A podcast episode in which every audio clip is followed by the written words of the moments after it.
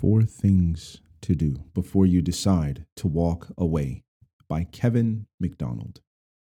Read by Sebastian Braxton.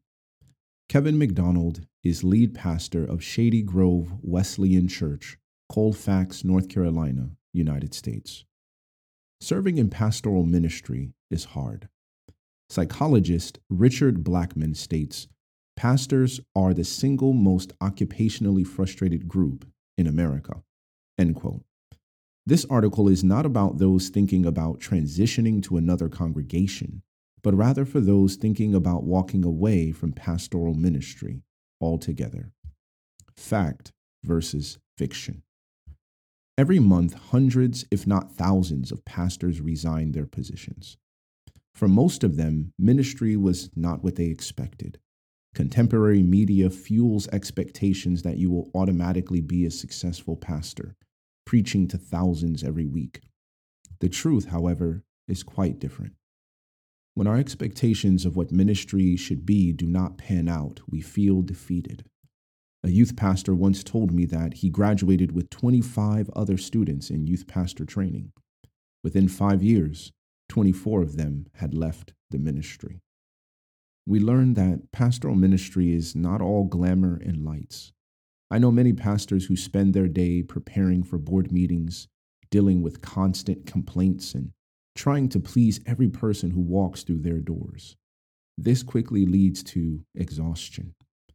I was once a part of a district with more than 70 churches. One year, more than 30 of them did not report a single conversion or baptism. That was heartbreaking. Many pastors, consumed with things that really do not matter, find themselves unfulfilled in serving and just want to escape. Often we look at other pastors and get caught up in comparing ourselves to them. Viewing their posts on social media, we realize that our ministry does not measure up to theirs. Naturally, we can then feel defeated. Most pastors struggle. When we get caught up in false expectations, overwhelming exhaustion, and falling into the trap of comparing ourselves with others, it makes us want to quit. Let me first give you some good news. Most, if not all, pastors struggle. Solomon talks about life's different seasons. The same is true for pastors. We all have seasons of encouragement and winning and ones of discouragement and losing. Let me remind you that you are not alone. Many pastors wrestle with the same things you do. Tools for reconsideration. If you are feeling discouraged and on the verge of quitting ministry, let me give you four action steps you can take immediately to reconsider walking away. Number one, reset the bar with faithfulness. Redefine the standard and the expectation for what God seeks from you in ministry. Your first and foremost calling is to be faithful, not just successful. When we think of success, we tend to focus on numbers. And if they do not reach the bar we have set for ourselves, then we feel like failures.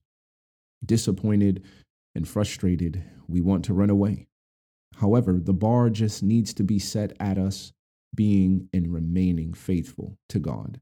As you read the book of Acts and explore the life of Paul, you will notice that he constantly struggled with persecution, criticism, and problems with the churches that he planted.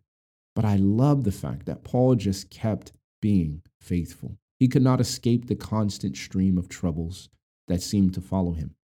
But Paul just stayed faithful. We, too, must do the same. But we must be faithful in the right ways. We need to be faithful in reaching new people for Christ, discipleship, and biblical preaching. Maybe we should repent of being faithful in the wrong areas and start being faithful in the right ones. I know many pastors who are faithful in showing up and putting in their office hours, but I wonder how faithful they are in real kingdom matters. Above everything else, we must be faithful in the right areas of ministry. Maybe you are on the verge of quitting because you are not as successful as you thought you should be, or you want to quit because you have not reached the goals you set for yourself.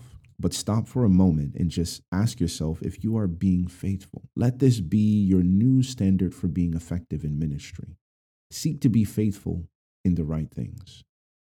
Number two, Invest in your gifts and passion for ministry. I love to preach and win people to Christ. My passion lies in these two areas. When I am not doing well at them, I begin to feel like a failure. As I look back on my ministry, I realize that I've spent much of my time preparing for meetings, working on a building project, or resolving conflict with fighting church members, leading me to neglect my true passion. This leaves me drained. While we should not ignore our duties as people serving in ministry, we must continually work within the gifting and passion that God has given us. Perhaps your gift is teaching. Consumed with everything else, you have quit investing in your passion. Teaching may have driven you into ministry. Invest more in your gifts and passions. I'm not saying that this is easy, but you have to be intentional about it. Spend the majority of your days preparing and praying for your gifts. Learn to delegate other tasks and focus on your passions and gifts. Whatever your God given gifts, be intentional about investing yourself in them. When you do this, you will find yourself refueled. Ephesians 4 says that we all have specific gifts. Spend the most time on yours. Do not waste your time in areas that drain you. Number three, check your spiritual devotions. We can easily hide behind our titles in ministry, pretending that we have everything together. We can even play the quote unquote super pastor card. But let's stop acting and address some serious questions. How is your prayer life? How is your secret life? How much time are you spending in the Word? Ministry can consume us so much that we often neglect the most important areas of our life.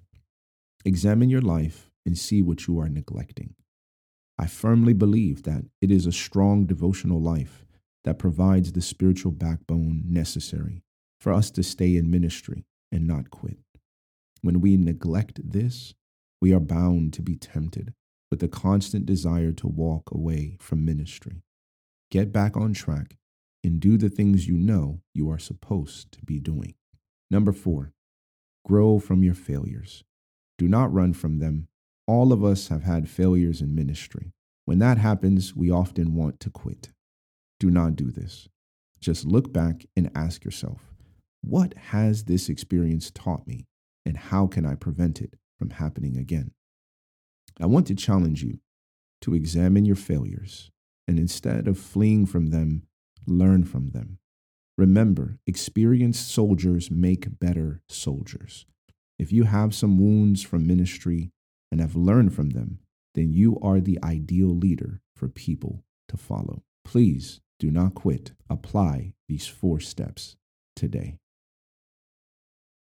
For bibliographical and biblical references on this article, and for much more content for pastors and church leaders, please visit ministrymagazine.org.